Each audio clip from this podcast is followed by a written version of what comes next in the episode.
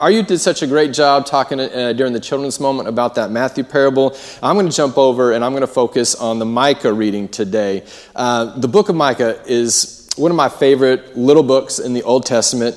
Micah being one of those prophets back in the day. He was active between 750 BC and 700 BC, and Micah focused on proclaiming God's word to Judah, who at that time were being threatened by Assyria. Uh, Micah was the one who prophesied that Babylon, who at that time was under Assyrian rule, would be the ones to conquer Judah. And so the book of Micah goes through these cycles from beginning to end, and it always begins in doom and then it moves towards hope. Micah always brings it back to God's faithfulness and unchanging commitment to his people. So there are four things that I want you to walk away with from this passage today. And I want you to repeat after me. Yes, I know we're live streaming this, but I still want you to go ahead and repeat after me. So much so that, like, if there's someone working in the kitchen or the room next door, I want you to startle them here, okay? So here we go. Repeat after me protect, miracles, delight, show us. Okay, hopefully you've ruffled some people's feathers out there in your homes, all right? So now what I need you to know about these four things, the first three, God is taking care of. So you're not doing the doing, you're doing the receiving. Yay, wonderful. And the last one, all you're doing is asking for something. And that's it. Now, the way Micah begins speaking in this passage is read as if he is asking for God to do something. But we need to remember, Micah is a prophet, so remember that the words he is saying are actually also prophecy. He is telling us what the Lord is going to do. He's letting the people know that God will do these four things for his people. So let's run through these four things for us. First one, remember, protect. It says there in verse 14, O Lord, protect your people with your shepherd's staff, lead your flock, your special possession.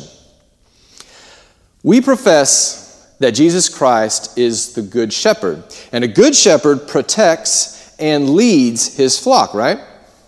So let's ask ourselves are we trusting ourselves? Are we trusting our church to our shepherd? Are we looking for Him to lead us in the direction that He is going, or are we too focused on where we're going or where we want to be going? And are we getting lost from the flock? Remember that God has promised to protect us and to lead us to the fertile pastures, the good places, whether that's the kingdom revealed here on earth or the church triumphant with God in heaven. And we would be foolish to think that getting to those places would be just some walk in the park.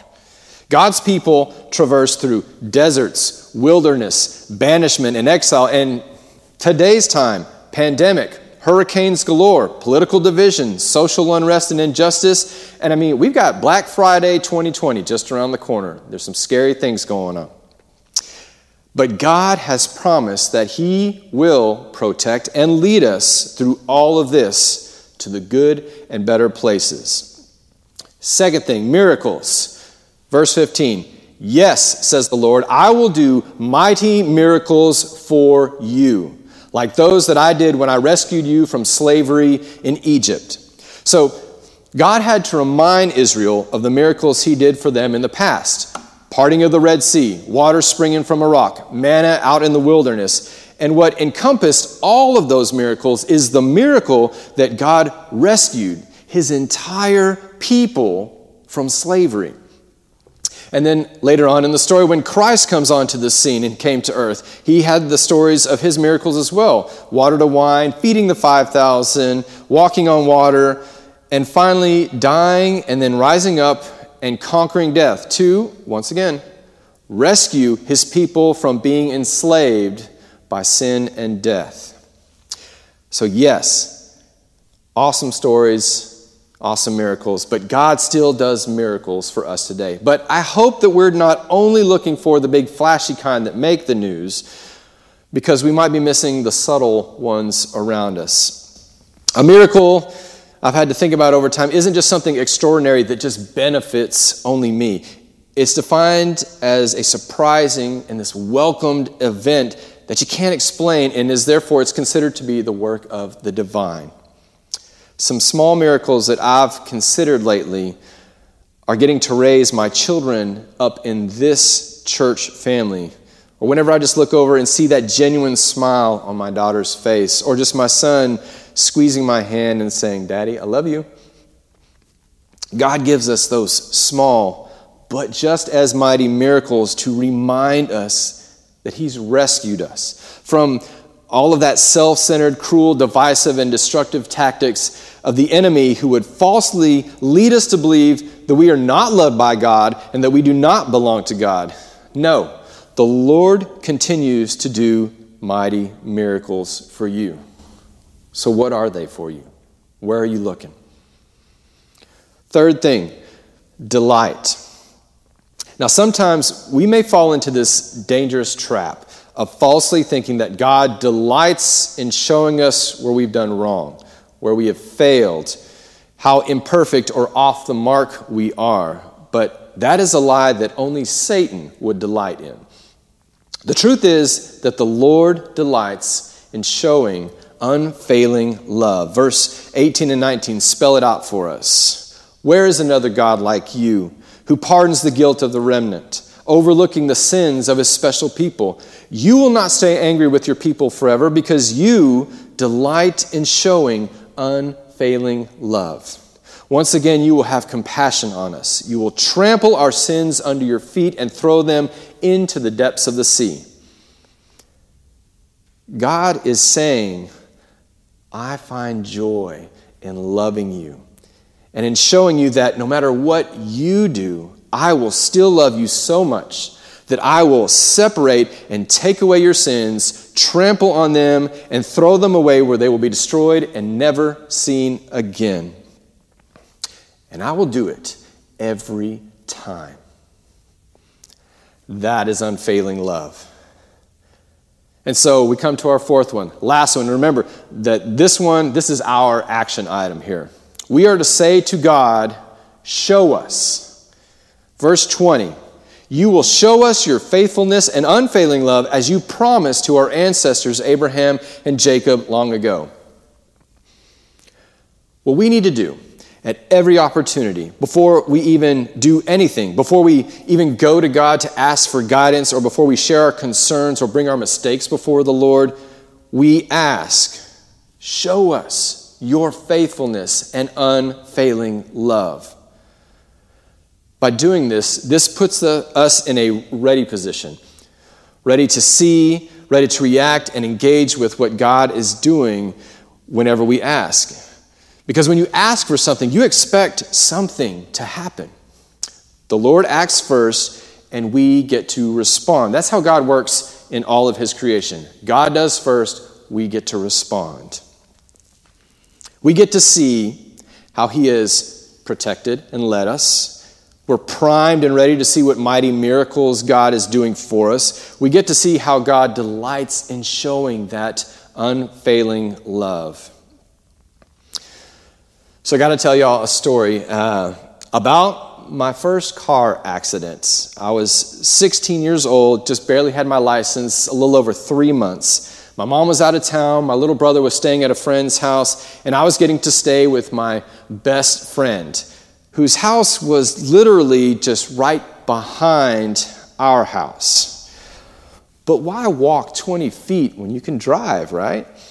So it was Friday. After I'd finished up at school, I drove over to my friend's house to pick him up. He ran in, jumped in the car, but whenever we were backing out of the driveway, bam, I hit the neighbor's giant big red truck and just totally busted up my left tail light. We panicked. We looked out, saw that it didn't even do anything to the truck, and so we hopped in, drove off right around the block back to my house. We were just kind of rattled still, so we didn't know what else to do. And I mean, we pulled into the driveway, we were getting out, we were walking, about to walk into our house, and coming from the other direction, there's my friend's parents in their car and they stop by and they say, Hey, we're to have dinner ready at six, so, you know, come over in just a little bit. We'll see you then. David Lee, what happened to your car? Uh, uh, I, I don't know. It must have, must have been a hit and run or something. I don't know. Okay, well, we'll see y'all here in a little bit. They drove off to their house. My friend and I go inside, and we're just kind of like in a daze, like, oh my goodness, this is horrible, and this is only getting worse. What in the world are we thinking? Well, less than 10 minutes later, his dad comes straight in through the door into the house, right up to me, and says, What happened? And man, I just spilled the beans. God, I'm so sorry. I backed into hit the truck, drove off. I'm so sorry. And just like, just spewed everything out right there. And he just says, Get in the car.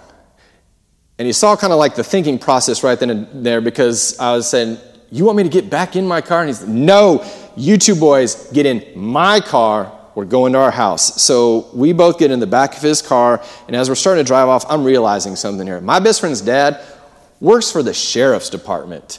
I mean, he's been on crime scenes before. He sees a little bit of glass right beside his driveway, and he, he's pretty much solved this crime really quick. And then he's interrogated criminals before. And so whenever we get over to their house into the room, he splits us into two separate rooms, goes in to interrogate me first. I mean, just like grills me with the questions. And then after that, he leaves, and you got to sit there in silence, knowing that he's interrogating your best friend, his son, right next door.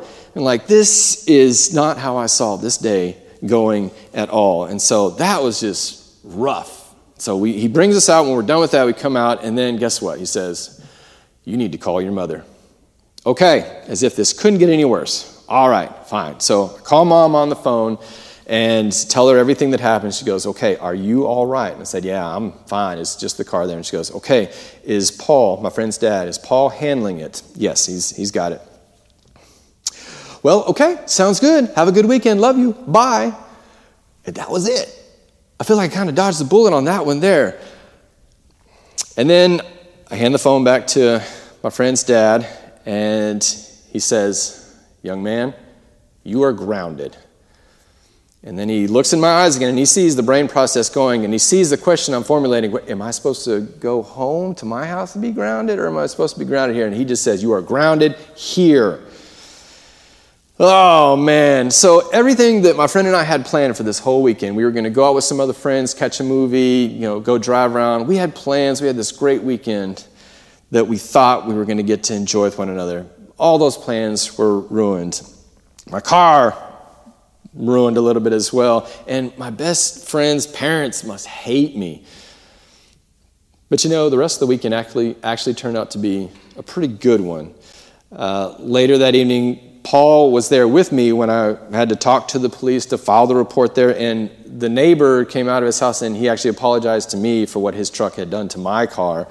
Uh, and I ended up spending the rest of that time hanging out with my best friend's family, whom to this day I still love dearly. We, uh, Paul went out and rented some movies that night. We had dinner and popcorn and movie nights. We played family games.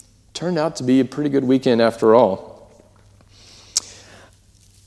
But at the end of the weekend, Paul asked me before I left the house, asked me how I was doing. And I just was honest with him and I said, You know, I thought after this stunt that I pulled, I thought you'd hate me. And Paul grabbed me by the shoulders. I remember him turning and looking in my eyes and he said, No, you are a part of this family. And I need you to trust that my actions will show you that I love you. It took that moment, after knowing this man and this family for years, for me to finally realize that this family loved and accepted me no, no matter what stunts I pulled. And Paul became one of those pillars of my faith, still is to this day.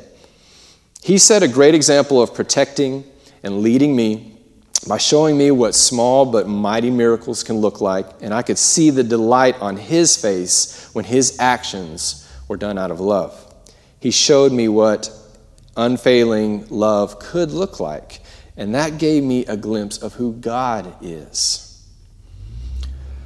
There's one more thing I want you to realize that comes from these four things for us. Yes, we are blessed and reminded that we belong to God and God loves us. And by recognizing that in our own lives, it becomes evident to the lives of others. So let our lives be the testimony to God's unfailing love. In verse 16, Let the nations of the world stand amazed at what the Lord will do for you.